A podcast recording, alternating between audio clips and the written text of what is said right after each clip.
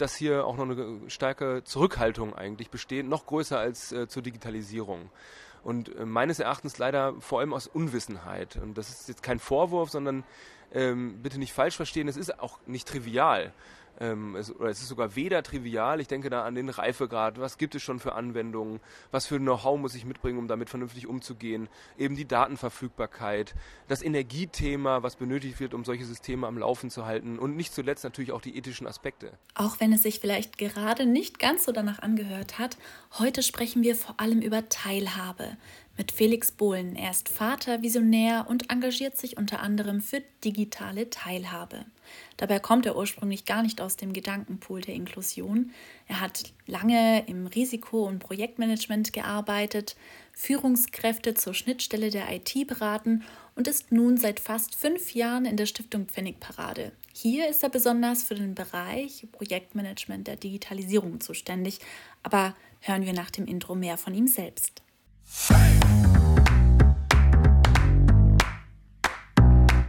Wissen und Inspiration für das Sozialwesen.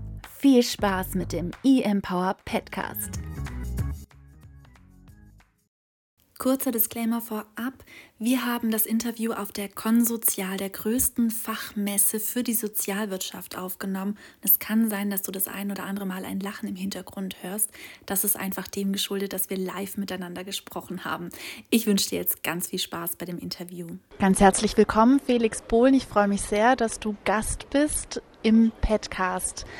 Wir möchten dich gerne ein bisschen näher kennenlernen. Erzähl doch etwas über dich und deinen Werdegang. Ja, mein Name ist äh, Felix Bohlen. Ich bin seit gut vier Jahren in der Stiftung Pfennigparade und arbeite dort an den Themen Projekt und Digitalisierung.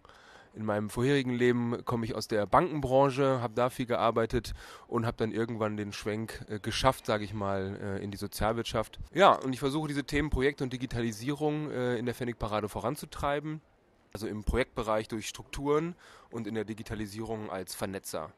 Also für die Gruppe Pfennigfahrrade versuche ich die äh, Fäden zusammenzuhalten, also was in den verschiedenen Bereichen so passiert, aufzunehmen und äh, was in der Branche so passiert, wieder reinzuspielen. Ähm, natürlich gilt da auch der Austausch mit anderen Trägern äh, über den Verband oder ähnliches dazu. Was ist deine Motivation oder was treibt dich an in dieser Stelle? Es ist ja schon sehr spannend, dass du aus dem Bankenwesen erstmal in einen komplett anderen Bereich kommst mit der Sozialwirtschaft und dich so stark dann auch jetzt für Digitalisierung einsetzt. Ja, der Zufall ähm, hatte sich da bedient, dass eben der ähm, Anteilseigner der letzten Beratung, in der ich gearbeitet habe, seine Anteile verkauft hatte und in die Stiftung Pfennigparade gewechselt ist. Und ähm, bei mir ergab sich eben auch ein neues Thema und ich habe nach einer Stelle gesucht und da hat sich diese Verbindung wieder geöffnet. Also insofern war es eigentlich eher zufällig. Aber ich habe schnell gesehen, dass ähm, ich Lust daran hatte, ähm, einfach so was, dieses Thema wieder aufzubauen und zu sagen, okay, ich gehe jetzt mal in die Branche rein, die noch gar nicht so weit entwickelt ist und versuche dort ähm, ja auch den Enthusiasmus zu wecken und zu sagen, das ist ein sehr wichtiges Thema, äh, wir müssen uns für die Zukunft wappnen und ähm, genau, wir müssen einfach diese Digitalisierung vorantreiben. Wir kennen uns ja über FinSatz, über den Fachverband für Digitalisierung in der Sozialwirtschaft und wenn ich dich erlebe, dann erlebe ich dich als sehr engagiert und was du gerade gesagt hast, auch enthusiastisch und bin da eher erstaunt, dass es ein Zufall ist, dass du in diesem Bereich gelandet bist, weil du eben dich ja wirklich sehr stark dafür engagierst. Jetzt würde mich noch mal näher interessieren, was ist eigentlich genau die Stiftung Pfennigparade beziehungsweise welche Angebote mhm. habt ihr? Ja, sehr gern. Also die Pfennigparade wurde als Bürgerbewegung ähm, zur Bekämpfung der Polioepidemie gegründet und feiert dieses Jahr ihr 70-jähriges äh, Jubiläum. Heute begleiten wir Menschen mit Körperbehinderungen und anderen Beeinträchtigungen äh, in unseren Lebenswelten, so haben wir ähm, die Kategorien aufgebaut. Wir haben einmal die Bildung und Erziehung, zum Beispiel mit Kitas und Schulen, Arbeit und Beschäftigung, mit klassischen Werkstätten, aber auch Inklusionsunternehmen, Wohnen und selbstbestimmtes Leben mit oder ohne Tagesstruktur, Gesundheit und Beratung, zum Beispiel mit einem medizinischen Versorgungszentrum, medizinischen Zentrum für erwachsene Behinderte äh, und unserem psychologischen Beratungsdienst. Hm, aber auch Freizeit, Kultur und Sport, zum Beispiel mit Kulturveranstaltungen und einem Sportgelände mit entsprechenden Veranstaltungen. Also eigentlich äh, die ganze Breite bieten wir da an. Und zwar machen wir das ähm, in München und Umgebung mit etwa 2500 Mitarbeitenden und begleiten auch etwa nochmal so viele Reha-Kunden. Also schon ein sehr großer Bereich. Und auch in den Zielgruppen, die du jetzt gerade genannt hast, ist ja ein ganz großes Thema auch die digitale Teilhabe, worüber ich heute gerne ein bisschen näher mit dir sprechen möchte digitale Teilhabe, was bedeutet das für dich? Also für mich bedeutet die digitale Teilhabe auf der einen Seite eben die Herausforderung, die Digitalisierung so zu gestalten, dass alle Menschen daran teilhaben können und davon profitieren können. Ähm, aber eben auf der anderen Seite auch die Chance, die Teilhabe durch die Digitalisierung voranzutreiben. Ähm, die Digitalisierung kann die Hindernisse zur Teilhabe und damit zur Inklusion einfach in vielen Bereichen überwinden, aus meiner Sicht. Okay, und noch ein bisschen in die Tiefe gefragt. Digitale Teilhabe, Herausforderung oder vor allem Chance? Ja, Risiko und Chance sind äh, zwei Seiten der gleichen Medaille.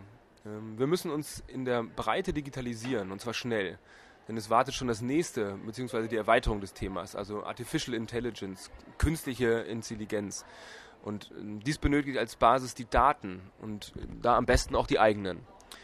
Ähm, wir könnten damit natürlich auch noch einen äh, weiteren Podcast füllen mit diesem Thema, ähm, denn ich bekomme ganz stark mit, dass hier auch noch eine starke Zurückhaltung eigentlich besteht, noch größer als äh, zur Digitalisierung.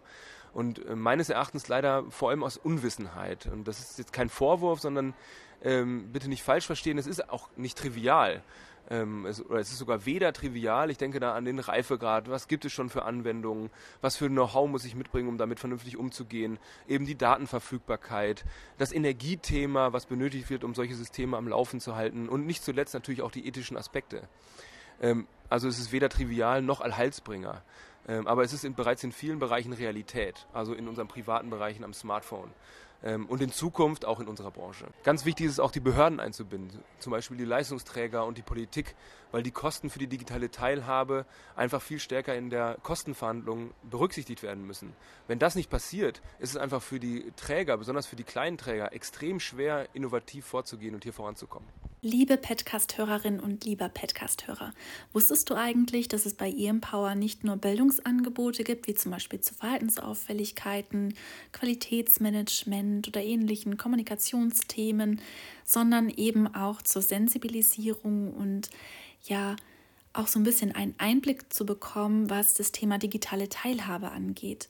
Wir haben bislang noch keinen fertigen Kurs dazu, weil wir das wahnsinnig gerne anpassen an die Zielgruppe und auch an den Iststand der Organisation und viel lieber dann zum Beispiel eine 90-minütige Veranstaltung vor Ort oder eben online live mit euch gemeinsam gestalten. Also wenn ihr da Interesse dran habt, super gerne bei info empower.de melden und jetzt geht's weiter mit dem Interview. Ja, vielen herzlichen Dank. Was würdest du sagen, ist denn die Relevanz? Warum sollten sich jetzt mal unabhängig vielleicht auch von der Zielgruppe Organisationen des Sozialwesens auf jeden Fall mit digitaler Teilhabe oder auch ja, Organisationen, die in der Eingliederungshilfe, Behindertenhilfe, Reha tätig sind, warum sollten die sich mit digitaler Teilhabe auf jeden Fall auseinandersetzen? Ja, aus meiner Sicht daraus natürlich vielleicht erstmal eine, eine triviale Frage. Ja? Also die Digitalisierung verändert seit einiger Zeit bereits unser aller Leben und dieser Prozess wird auch noch länger anhalten. Keine Frage. Allein das zeigt eben auch die Relevanz an sich ähm, ja, für uns als Pfennigparade gilt, dass wir die Chancen nutzen wollen, nicht allein durch die Digitalisierung, aber auch mit ihr äh, und mit der Unterstützung unsere Mission zu erfüllen. Also ein Think Tank für Inklusion zu sein, ein Motor und Multiplikator zur Entwicklung neuer Ideen und zur Umsetzung von Inklusion und Teilhabe. Ähm, ich habe letztens noch die Aussage gelesen, Digitalisierung und Teilhabe, eine Liebesgeschichte. Und da dachte ich so, ja, schön, dass das mal jemand so plakativ irgendwie auf den Punkt bringt. Genauso ist es aus meiner Sicht. Also Inklusion geht nur mit Teilhabe und die Teilhabe äh, kann super durch Digitalisierung unterstützt werden. Also das unterstützen auch, auch wissenschaftliche Studien. Also ich können ja gerne noch mal eine Studie vom Sinus-Institut äh, verlinken. Ähm, digitale Teilhabe ist wichtig für Inklusion. Den Hörern muss, und ich meine, wenn Sie sich dem, hier dem Podcast widmen, wird es vermutlich auch klar sein, ähm, euer Arbeitsplatz in der Zukunft wird ganz eng mit Digitalisierung verknüpft sein. Ihr selbst werdet daran teilhaben und mithelfen können, dass dies eben auch alle Menschen können. Ja, vielen Dank auch nochmal für diesen ja, Hinweis oder auch den Augenmerk, dass es wirklich für jeden, der in dem Bereich arbeitet, ein Thema sein wird, auch für sich selbst daran teilzuhaben oder teilzunehmen. Ja, oder auch teilzugeben. Was ist denn besonders wichtig für den Staat? Also jetzt haben wir ja sicherlich in den Organisationen schon einige Prozesse, die digitalisiert sind, wie Kommunikation, sich informieren oder auch äh, zu dokumentieren. Aber bei digitaler Teilhabe geht es ja schon nochmal um was ganz anderes. Wie fange ich denn da eigentlich an, wenn ich vor dem großen Berg stehe? Ja, das ist natürlich sehr individuell ähm, und bei der digitalen Teilhabe gibt es natürlich auch sehr viel zu beachten, zu bedenken und zu konzipieren. Also das Thema hat einfach eine sehr hohe Komplexität, das heißt, die, die verschiedenen äh, Komponenten interagieren einfach miteinander und bedingen dadurch eben auch, dass man sich mit dem ganzen Thema beschäftigt. Ähm, damit es eben ganzheitlich funktioniert, glaube ich, dass die Sensibilisierung und die Kultur in den sozialen Organisationen entscheidend sind. Ähm, aus der Führungsebene muss die digitale Teilhabe gefördert, aber auch gefordert werden. Ähm, gerade die Träger der Sozialwirtschaft sollten eben mit gutem Beispiel vorangehen und lebendige Unterstützung für Unternehmen in der freien Wirtschaft bieten. Ja, aber auch die Mitarbeitenden, hatte ich ja gerade schon angesprochen, können eben entscheidend unterstützen. Ja, also ihre Einstellung zum Thema Digitalisierung und zu der Umsetzung auch der Digitalisierung ähm, ist entscheidend auch über den, äh, für den Erfolg bei der digitalen Teilhabe. Ähm, tragen Sie eine positive Stimmung zur Digitalisierung weiter und setzen Sie eben die Digitalisierung auch um. Zudem arbeiten sie eben direkt mit den Menschen zusammen und können dadurch eben auch Potenziale entdecken oder die Hinweise und Bedarfe von Menschen mit Einschränkungen aufnehmen ähm, und zur Führungsebene transportieren und sagen, hier, hier wäre was, hier könnten sich unsere Prozesse deutlich verschlanken, wenn wir da äh, ein Tool einsetzen oder ähnliches. Ähm, ja, aber eben dort genau am, an der Arbeit müssen die Hinweise aufgenommen werden und bestenfalls zur Umsetzung dann freigegeben werden. Und da ist dann wieder die Führungsetage gefragt. Und eben gerade in dieser Phase, wenn man startet, dann reicht es aus meiner Sicht eben auch nicht aus, dass man nur wirtschaftliche Faktoren, also Stichwort irgendwie ROI im Vordergrund stehen, ähm, sondern es muss auch ein Scheitern in einzelnen Projekten einfach akzeptiert werden. Also Trial and Error hilft, der Erfahrungen zu sammeln, um es beim nächsten Mal besser zu machen. Also das ist auch gerade etwas Spezielles, was ich in der Sozialwirtschaft besonders stark erlebt habe ähm, man muss dieses Scheitern einfach ähm, ja, erlauben, man muss einfach Testballons starten können. Nur so schafft man eben auch diesen, vielleicht diese, diese Hürde zu überwinden im Kopf der, der Menschen, dass man sagt, okay, ähm, im Endeffekt ist aber das, was da rauskommt, eine gute Sache. Ja, was vielleicht nicht trivial ist, ähm, ist, dass es auch gilt, auf verschiedenen Ansätzen einfach dieses Thema zu verfolgen. Ja, neben dem gerade erwähnten ist eben eine aktive Einbindung der Reha-Kunden auch notwendig, äh, um Medienkompetenz aufzubauen. Im Werkstattbereich ist auch meines Erachtens eine Win-Win-Umsetzung zukunftsweisend. Also auf der einen Seite kann man Produkte und Dienstleistungen im Bereich der digitalen Teilhabe, zum Beispiel digitale Barrierefreiheit, anbieten und diese digitale Teilhabe also mit den Reha-Kunden gestalten. Auf der anderen Seite sind die Umwälzungen zu prognostizieren und neue Produkte und Dienstleistungen zu entwickeln, also die sich aus der Digitalisierung und den weiteren Themen wie künstliche Intelligenz ergeben. Ähm, wenn nämlich dadurch eventuell die bisherigen Arbeitsplätze in den Werkstätten jetzt ähm, durch die Digitalisierung wegfallen. Zum Beispiel äh, haben wir in der Pfennigparade auch ein Dokumentenscanning und da beschäftigen sich eben die Verantwortlichen schon damit, in welche Richtung kann das gehen? Kann es vielleicht zum Beispiel in Richtung Dokumenten-Tagging gehen? Also einfach Hinweise an die Daten mitgeben, die relevant sind für eine zukünftige Bewertung einer gleichartigen Situation in, im Sinne der künstlichen Intelligenz. Also zum Beispiel bei äh, Fotoerkennung. Ähm, da ist die künstliche Intelligenz wird es niemals schaffen, die Entwicklung wirklich eines Menschen von Kindesbeinen bis ins Erwachsenenalter nachzubilden. Aber wenn man da ein paar Hilfestellungen gibt, eben aber manuell, dann ist das vielleicht auch ein, ein Thema, was in den Werkstätten einfach umgesetzt werden kann. Oder in der digitalen Barrierefreiheit beispielsweise. Ähm, da kann die Zielgruppe selbst die Basis aufbauen. Also das Wissen für sich selbst und den Transport in die anderen Unternehmen, und zwar branchenunabhängig. So wird daraus einfach für beide Seiten ein Wettbewerbsvorteil. Für die Werkstätten haben sie, sie haben ein zukunftsweisendes Produkt oder eine Dienstleistung und für die Kunden werden diese Themen auch immer wichtiger und sie können diese Schritte hin zur Inklusion vermarkten einfach als Vorreiter für digitale Barrierefreiheit. Ähm, und im besten Falle das Wissen auch einfach einkaufen bei den Werkstätten, sprich Reha-Kunden ins eigene Team äh, holen. Im besten Falle, in Anführungsstrichen, bezieht sich hier auf den Reha-Kunden, nicht unbedingt natürlich für die Werkstätten. Ganz vielen Dank dir auch für die vielen Beispiele, die es jetzt auch nochmal deutlicher gemacht haben, was sich alles hinter der digitalen Teilhabe so verbergen kann. Die Pfennigparade und auch du mit deiner Tätigkeit seid ja Vorbilder, an denen man sich auch orientieren kann. Also sehr spannend, was ihr auch schon an Projekten auf die Beine gestellt habt. Hast du noch so ein ganz praxisnahen Tipp für Organisationen oder auch jetzt Podcast-HörerInnen, die sich damit näher beschäftigen wollen? Ja, gerne. Also ich beschäftige mich natürlich vor allem eben äh, mit dem Trans Transport der Informationen. Also unsere Werkstätten, die sind da eben die Vorreiter im, im Doing, sage ich mal. Und ähm, ja, es werden einfach schon sehr viele digitale Hilfsmittel angepasst auf ganz individuelle Bedarfe von den Menschen mit eben entsprechenden Einschränkungen eingesetzt, um deren Lebensqualität zu verbessern äh, und eine möglichst uneingeschränkte Teilhabe am gesellschaftlichen oder beruflichen Leben zu gewährleisten. Ähm, in der Pfennigparade nutzen wir da auch schon sowohl Tools zum umgehenden Arbeiten am Computer äh, für unsere Mitarbeitenden oder mit, mit haptischen oder optischen Einschränkungen, aber auch ähm, das vorhandene Wissen für eigene Produkte und Dienstleistungen. Ähm, und letzteres sehe ich eben, wie erwähnt, als zukunftsweisend für die digitale Teilhabe aus den, den WFBMs heraus. Nicht nur Konsum, sondern eine Weiterentwicklung und Ausweitung auf andere Nutzensbereiche äh, wie Produkte und Dienstleistungen, also auch Arbeitsplätze, diese in diesem Bereich zu schaffen. Ähm, die Tools selbst sind so individuell eben wie die Menschen. Ähm, da habe ich einen, einen, Tipp jetzt hier für eine Zusammenstellung. Äh, digitale Tools für die soziale Arbeit. Das ist zusammengestellt von äh, Vanessa Heidplatz und Dr. Ähm, Bastian Pelker, unterstützt von Ann-Christian Schulz und Daniel Krüger und Alexandra Menzel von der Sozialforschungsstelle TU Dortmund. Packen wir auch hier in den, in den Link rein.